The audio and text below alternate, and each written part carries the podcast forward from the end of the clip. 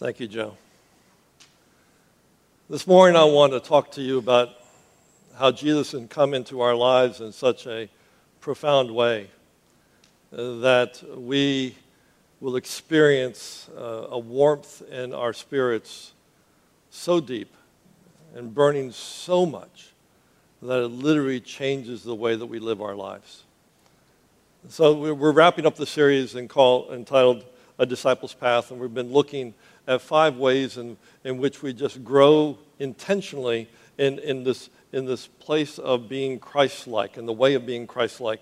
So we've been talking about living uh, through our living into our relationship with Christ through our prayers, our presence, our gifts, our service, and our witness. And I just want to wrap that up today by sharing with you this one more in which we hear the invitation of Christ to live as fully devoted followers of Christ in the world. And so I've asked Robert to come and just uh, read to us the gospel message. And while he's coming up here, let me just um, uh, say that he has demonstrated for me in a very powerful way about be, living a disciplined life. Uh, about uh, uh, eleven weeks ago, uh, he and a group of uh, friends decided that uh, they wanted to do the sprint uh, triathlon, and uh, that had not been in his uh, background. Um, and, and so uh, I kind of looked, when he shared that with me, I kind of looked at him and just kind of, I, I laughed, I think, I'm not sure. Um, but yesterday, they did it. And there are others out there today.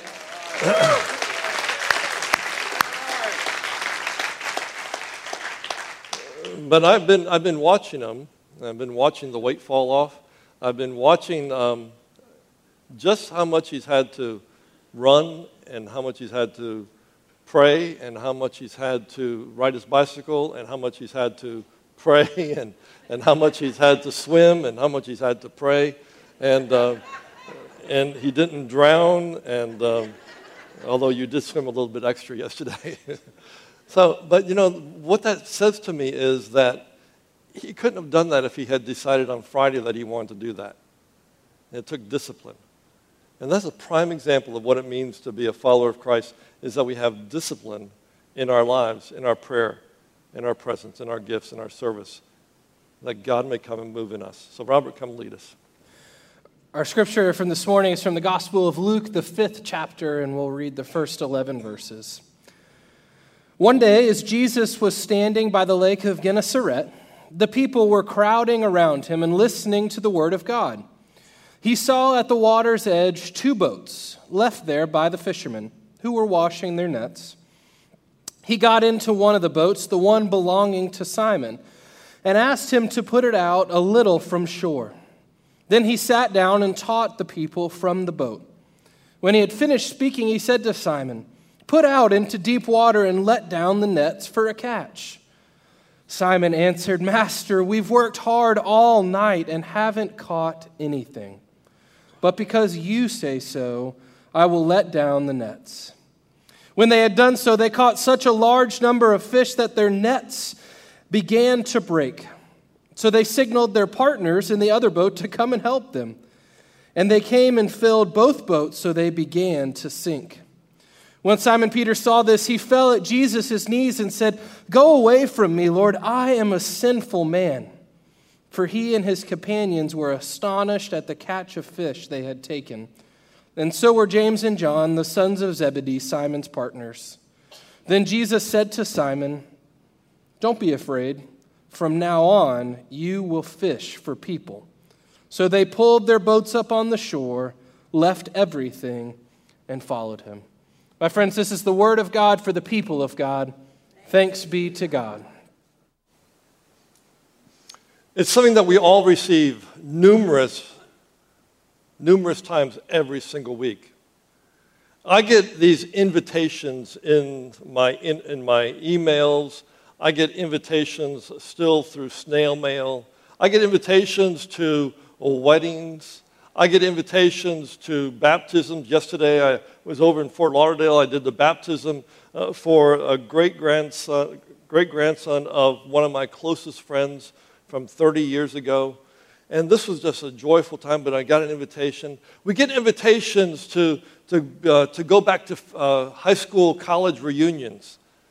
When we get invitations uh, to go to the opening of a new store. It seems like they just come all the time, an invitation for this, an invitation for that. Well, here's what I want to give you today.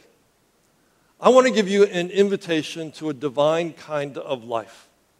An invitation to something that if you will hear it and you claim it and you live it, it will literally transform the way that you live your lives. It will literally transform who you are this day and will give you a future that you dare to hope and pray for.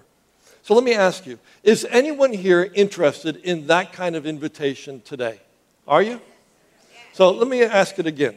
Is anyone here interested in that kind of invitation? Yes. Thank you. So am I. So in your teaching notes, in the backside of your teaching notes, let me just uh, invite you to take those out. I'm going to go through four aspects uh, of the story that Robert read to us, and just want to look at them very carefully with you as we think about the divine invitation that God gives to us to live as fully devoted followers of Christ. And, and the first one that I want to talk to you about today is simply uh, what, what I see in the Scripture is come and see. Come and see. So um, I'm part of a clergy group, United Methodist clergy group uh, from uh, Southwest Florida. Uh, there's uh, nine of us, and we have the privilege of pastoring some of the larger United Methodist churches in this part of the state.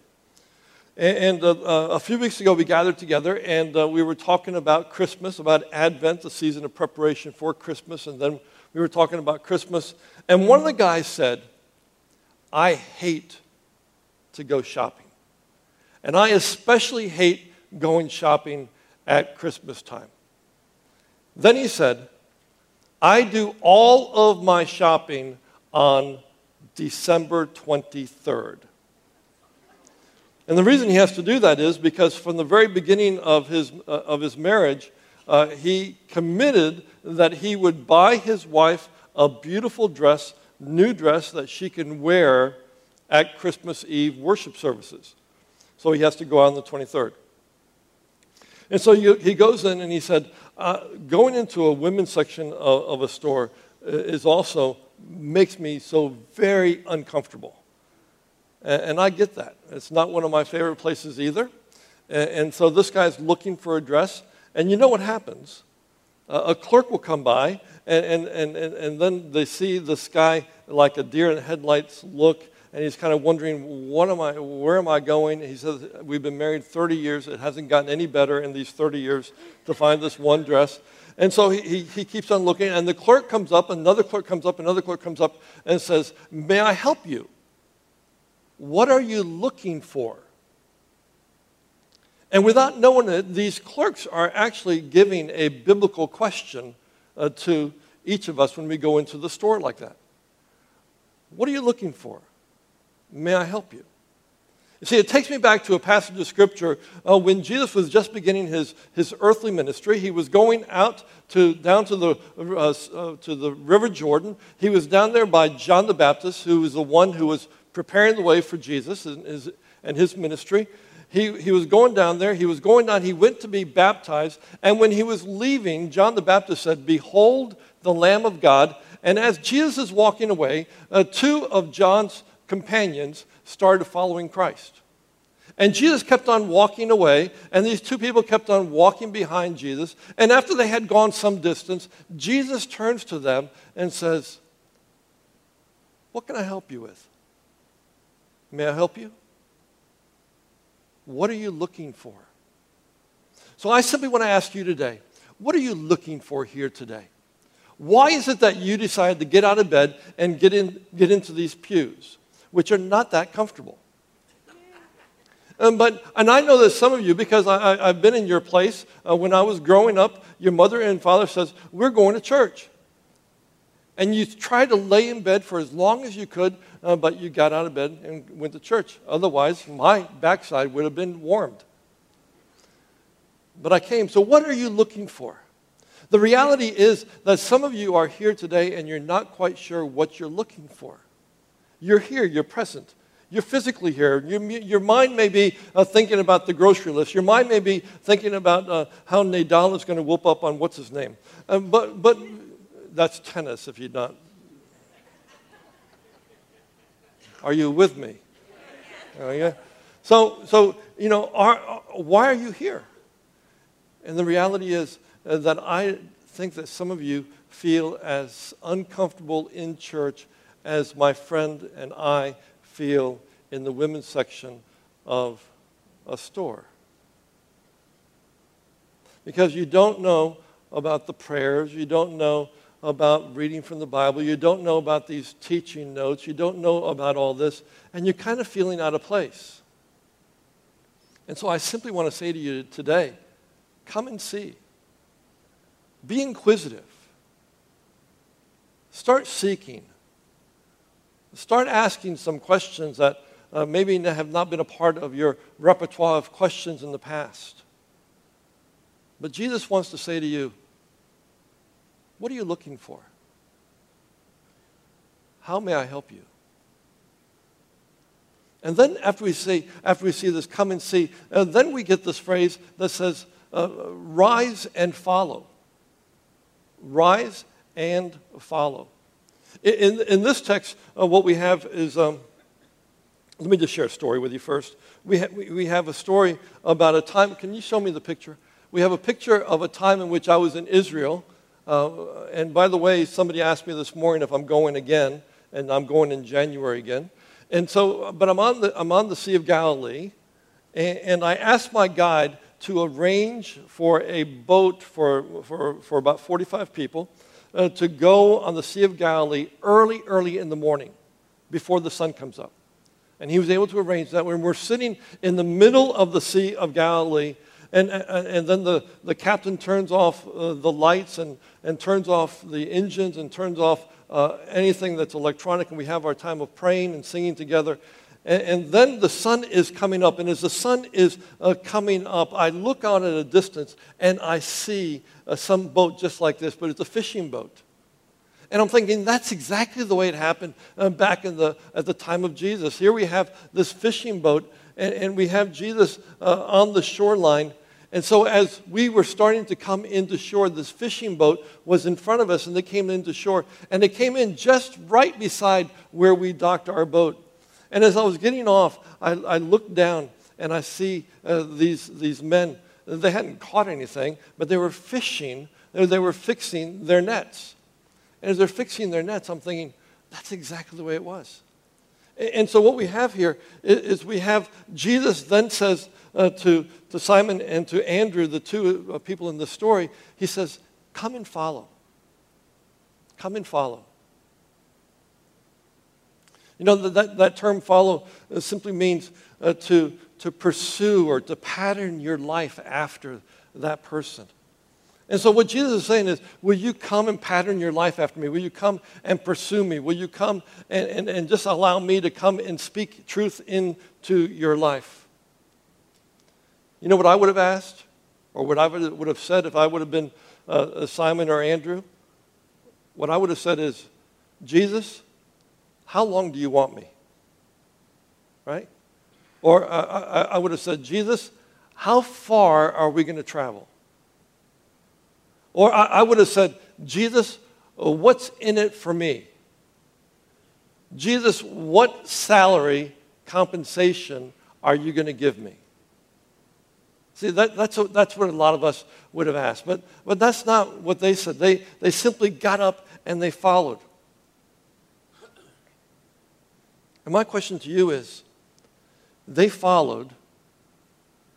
We're trying to follow. And the question is this.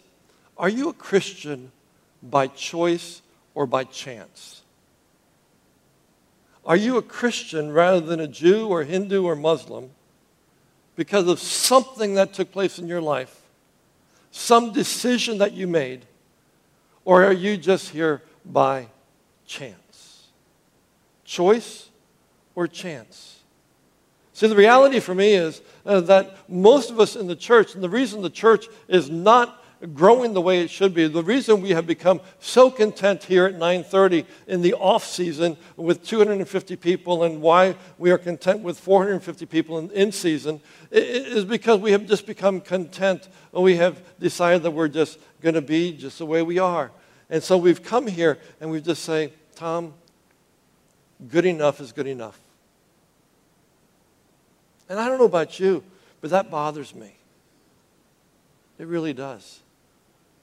When I, when I, when I turned off those lights uh, in presenting that scripture, the Bible, to our students, that really speaks to me about the condition of our world. It really speaks to me about how the world in which you and I live is a world that is filled with darkness, with, filled with anger, filled with fear. And I don't know about you, but I do know about my soul, is that I don't want to become content with the way things are, but I want to be able to go out and say, this is the God that I worship. This is the God that loves me. This is the Jesus Christ who died on the, on the cross for my sins. This is who I want to be. This is what I want to become, a follower of the living Christ. See, the turning point is this. The turning point is when we stop worshiping the God we want to make and start worshiping the God who already is. Let me say that again. The turning point is when we stop worshiping the God we want to make, that we want to create, and we start worshiping the God who is. And that's a decision, folks. It's a decision if we're going to rise and follow Christ, or it's a decision to sit still and just sit there and allow the world to pass by, allow the world and the darkness of the world to come and filter into the church even. And I can't stand by and watch that. Here's the third one. The, the scripture talks about uh, pushing out and going into the deep. So here we have Jesus. He's walking along the shoreline, and he looks over to Simon and to Andrew, and, and, and, he, and he says something like this, and there's no fish. They're, they're mending their nets. There's no fish on the ground. And he comes up and says, catch anything? What do you think their reaction was? You have eyes? No. And so here they are. They're mending their nets. They're tired. They've been out fishing all night. They come in and they're exhausted. They're mending their nets. The last thing they have to do before they, before they can go home and get some breakfast and get to bed. And Jesus says, push out into the deep. Go out into the deep water and lay your net out again. And there you will catch fish. You know, they're, they're thinking, well, we're not going to do that. We've been out there. But they do it. The question that, that faces me in my life is, what is it stopping me from following the example of Simon and Andrew when they made the decision to go out into the water, but I'm sitting there in my office, or I'm sitting there in my car, I'm sitting there uh, or walking someplace, and I have the opportunity, and I don't go and I don't do it? What's stopping me? And I think it's fear. I th- simply think it's fear.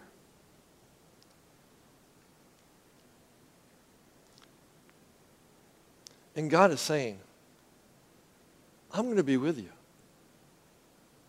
No matter what you face in your life, I'm going to be with you. And I'm going to be your companion.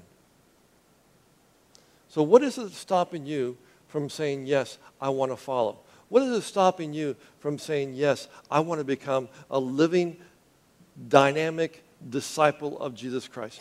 What is it that's stopping you from saying, God, remake me, reform me, so I'm not filled with fear, but rather I am filled with joy and purpose for my living? Because the last thing, if we're pushing out into the deep, the last thing we have to come to terms with is that we need to let go and let God have give us the adventure of a lifetime.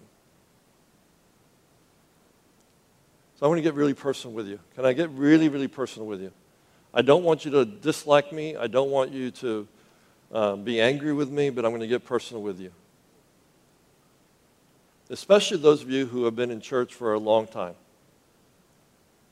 When was the last time you had your breath taken away from you because of your engagement in a ministry at the church?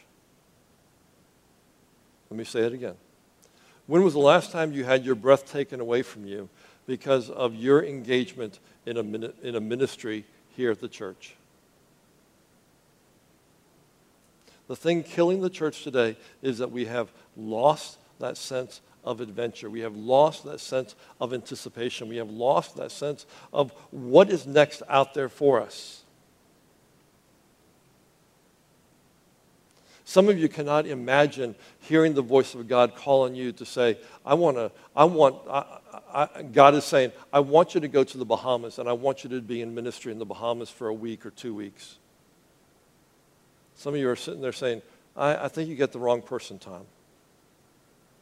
When was the last time you had your breath taken away because of the ministry that you were engaged with or the ministry of this church just took the breath out of you? It's the adventure that I think is missing from our lives. Let me, let me just take a, a moment to just share with you something that uh, uh, took place last summer, a year ago summer. Um, Karen and I took our daughter and son and son-in-law to um, Colorado and had a wonderful time uh, out there. And um, uh, Amanda, Freddie, and I like to do some adventurous things. We like to do a lot of hiking in the backcountry. We'd like to do uh, zip lining. Here's a picture, though, of Karen zip lining. Um, uh, there, you can't see the tears running down because she made it uh, down. And uh, the lady at the bottom of that first uh, uh, that first line said, "You can let go of your death grip." Uh, there, um, but she did it, and she's having a lot of fun with it. And then the next day, we took her to uh, a, a wonderful. a wild ride on whitewater rafting. And, um, you know, this is my opera singer wife, and um, uh, she, she never has been the most athletic. She'll say that about herself. But she just, uh, so she's behind our daughter on the right side. Um, and, and so, you know, the first thing they said is, uh, here's a wetsuit. Uh, so what does that mean? The water is cold, and then a helmet. And so we, as we're going down uh, down to the path where the where the where we put in, uh, Karen Karen turns to our guide and says, um, "How deep is the water?" And then you know, um, how how are the rapids? And he says he he just looks to Karen and says, "Just trust me." So Karen looks at me like, "You're dead." So I, I said, "Okay, well I'm dead. Won't be the first time, won't be the last time." So we, we go out and we, we start going down, and Karen is just really enjoying it uh, because uh, the, the sun is coming over the mountains and, the, and she's hearing the birds and she's seeing animals, and it's wonderful. And, and then all of a sudden, we start hearing something. And, and the guide then says, and the first uh, rapid that we're going to be going over is a class four, which is uh, up to class five is where they classify them. So it's a good, a good rapid. And then Karen is looking forward, and, and she sees that the boat that is about seventy yards in front of us disappears. So I'm, I'm, I'm double dead at that point. And, and, the, and then we keep on going, and we go through the rapid. All four of us stay in the boat as we go through class four, and, and we go down the rest of the day. And I'll tell you what, Karen's sense of adventure increased um, so, so much. I, I think that what's missing in the church is a real sense of adventure. That we are engaged in something that is really making our heartbeat pump, our hearts to pump hard, our, our, our sense of, of joy and anticipation of what's coming. And because we have just become so content uh, with this thing that we call church right now, or these ministries that we call the church. But I, I don't, I'm not going to put all the blame on us and in the church, because I really want to ask you, what is your sense or your desire uh, to be in an adventure in a way uh, that will help create in you a sense of being someone who says yes when God says, follow me. Or when Jesus says, what are you looking for? You can simply say, God, I'm looking for a wild adventure of life. Look at this passage of Scripture. If anyone would be my disciple, let them deny themselves, take up a cross, and follow me. For whoever wants to save his life will lose it. But whoever loses his life for my sake will find it. We want to be disciples of Jesus Christ. We want to do those things that will prepare us for the ministry. And that is through our prayers, our presence, our gifts, our service, and our witness. When we find our way and we say, Jesus, come into my life, you won't be bored. You won't be bored at all. In fact, Robert, I think that when people in here catch that fire, you and I will be having to run to catch up. That's my prayer. That's my hope. And it's all about our listening to God and saying, yes, I will follow. Let's pray. God, come and stir within us, individually and collectively. Open our hearts and our minds that we might see how you can speak into our lives, how we can hear you say, what are you looking for? And that our answer will be, Lord, here am I, use me. Amen.